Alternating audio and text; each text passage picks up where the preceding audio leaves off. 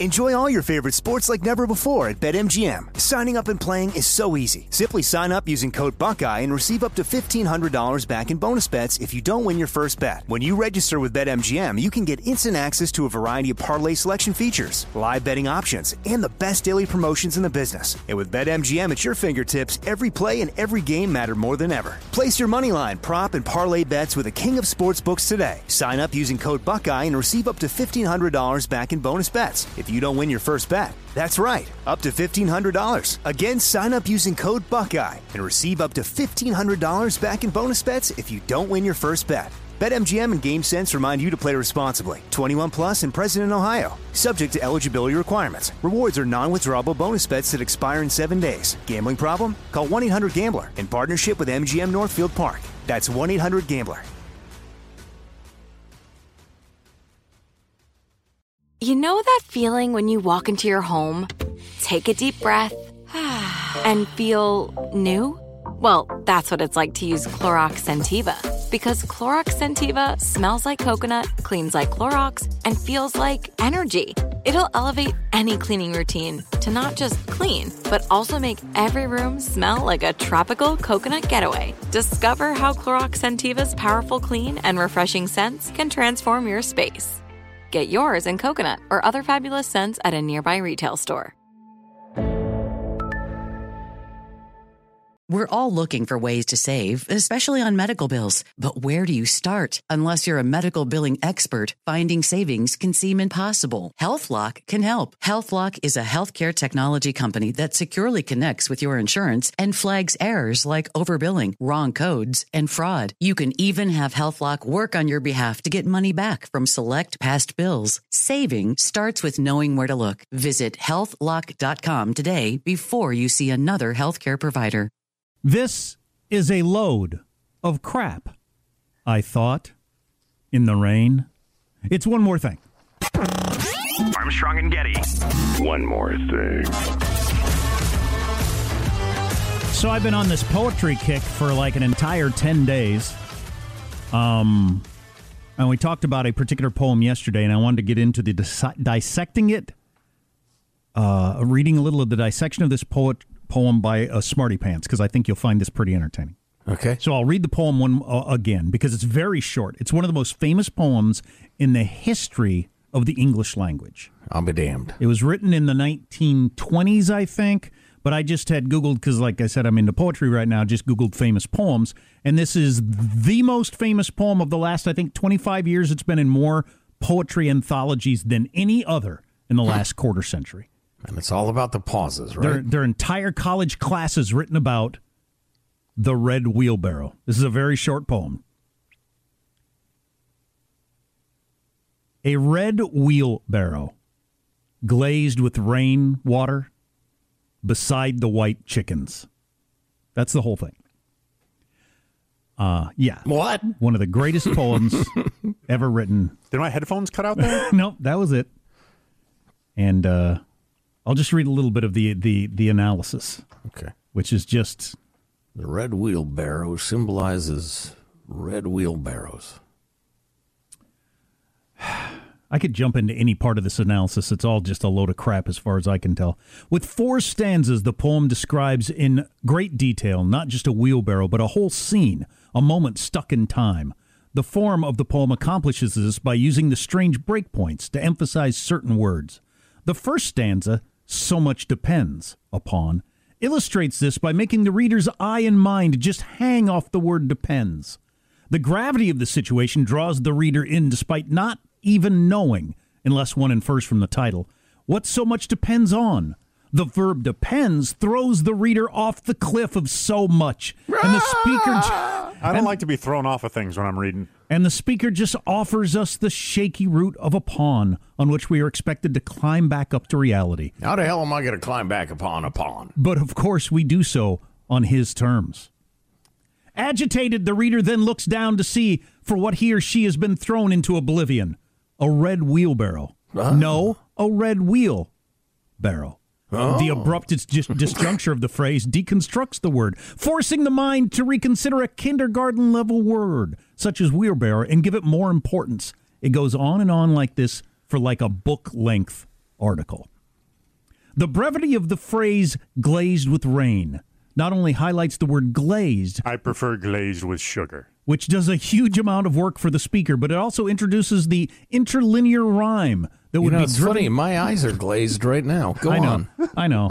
And then No, it gets I'm into this, it. and then it gets into this long thing about agriculture and a way of life, and so It's my- a time capsule. It's a time machine, Jack. It takes us back into the moment. No. See, here's what I don't like. When people are writing about other writing and they use their review of writing to try to show you how good of a writer they are. Right. If you want to show me how good of a writer you are, submit something to be reviewed. Don't sneak it into a review that you are doing about something else. Rant over. Yeah, yeah. There is a lot of that in in critiques, but let me read the whole poem for you again, just in case you're like thinking, did I miss something? Do we No, have time for that? Here's the All right, whole do thing. it with the do it with the pauses though. I'll do the pauses. All although right. it make, Daddy, do it with the pauses. a red wheel barrow, glazed with rain, water, beside the white chickens. That's the whole thing. Are you fucking kidding me? Probably ought to bleep that, Hanson. Um, I so I, I honest to God, because I'm trying to. Be better than us. I'm trying to be a better version of me. I'm really trying to do, but but I no, can't. that's good. I I, encourage that. I can't tell if I'm being jerked around here or if I'm just too dumb. I almost gave up on my poetry kick yesterday. I thought, you know what? I clearly am just not cut out for this. I mean, there's other stuff I like, but like, there are so many YouTube videos with people describing what's going on there. Books have been written. There are college classes dedicated to this, and I just think I'm clearly not smart enough. I'm just not. Or or you're too down to earth. I, I once read a review of one of my favorite albums of all time, definitely in my top ten. I'm not going to mention it because it would just be a distraction, but it's an incredible work of art, in my the opinion. first or second Partridge Family album. Uh, no, no, it's uh, Loverboy's debut album. Uh, anyway, the red leather, it's just, it's so appealing to me. No, but this album is, is beloved. It's not very well known, but the, the people who know it worship it. And this reviewer accused fans of fetishizing it. Trying to make it more than it is. I mean, it's a damn solid album. The songs are intriguing. The lyrics are wacky. It's it's down to earth in kind of a cool way. But come on, people, quit with your worshipfulness.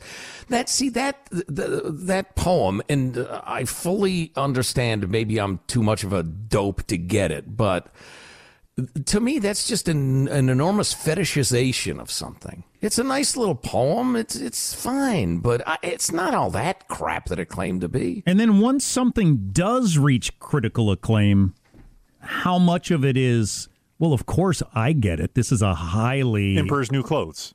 Yeah, this Yeah. is a highly respected poem. Of course I get it. Oh, you don't get it? I mean, isn't there a certain amount of that that goes on? Absolutely, yeah. Emperor's New Clothes combined with fetishizing something and, and uh, racing to be the most eloquent and wordy praiser of it. This- It's it's a subculture thing. It's like you know, as a rock and roll guy, I became aware of uh, East Coast people, New York people in particular, fetishized the Ramones just about how incredibly important they were and vital, and how stupid Midwestern rock was compared about to compared to how cool the Ramones were and CBGB and everything. It's like you people are full of crap. There are little rock clubs all over America where bands are, are, are digging in. They're playing their own wacky version of what rock and roll is, and some of them are good, some of them are better, some of them are pretty unique. And the Ramones were pretty unique and pretty cool, but because they're New York, they just it just, just becomes masturbation. I don't know.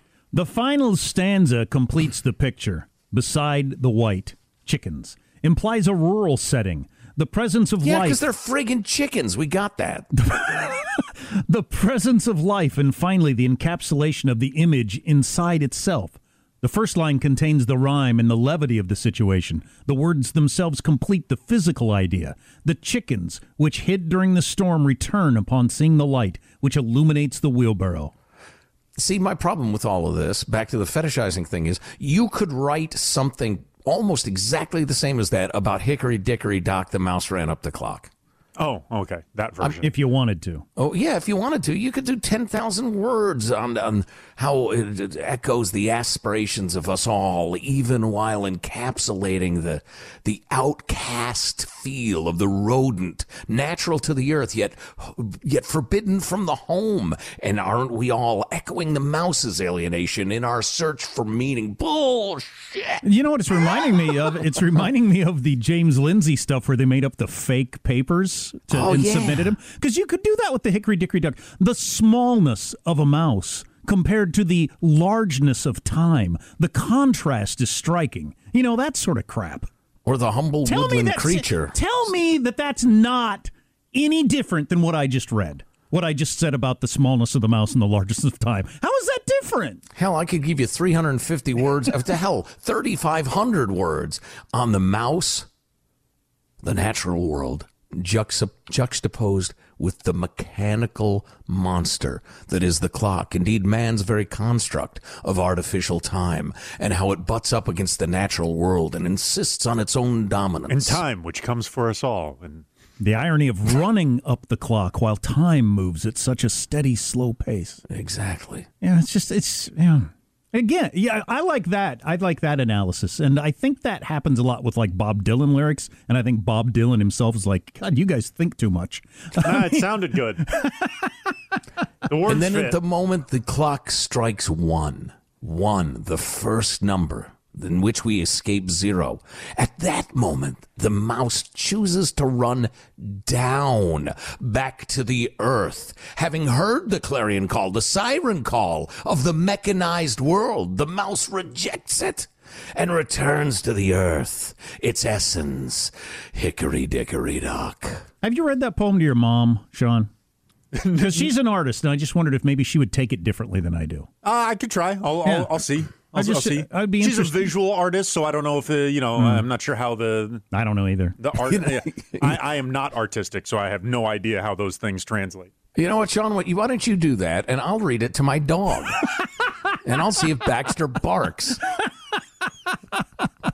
The best commentary was, "You're effing kidding me." Well, I guess that's it.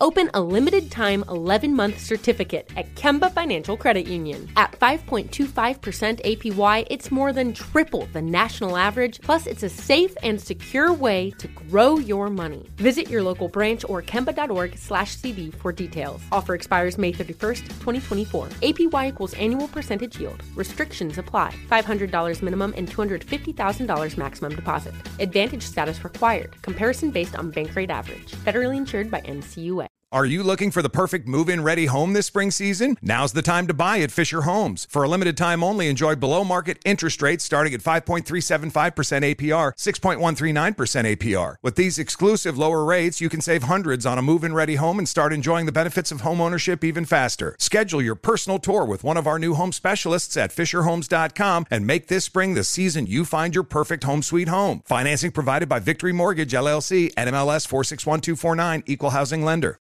We went from normal life, healthy child to acute lymphoblastic leukemia or B cell ALL. The St. Jude team came up to get CJ via ambulance. Shortly after that, I noticed a rainbow. It meant that there was hope. We were driving into hope. To have hope is to have your child healthy, and we have that because of St. Jude. You can help kids fight childhood cancer.